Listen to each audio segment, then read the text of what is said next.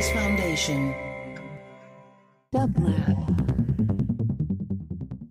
And here is today's quotation from your favorite quotomaniac, care of Jack Gilbert The danger of wisdom.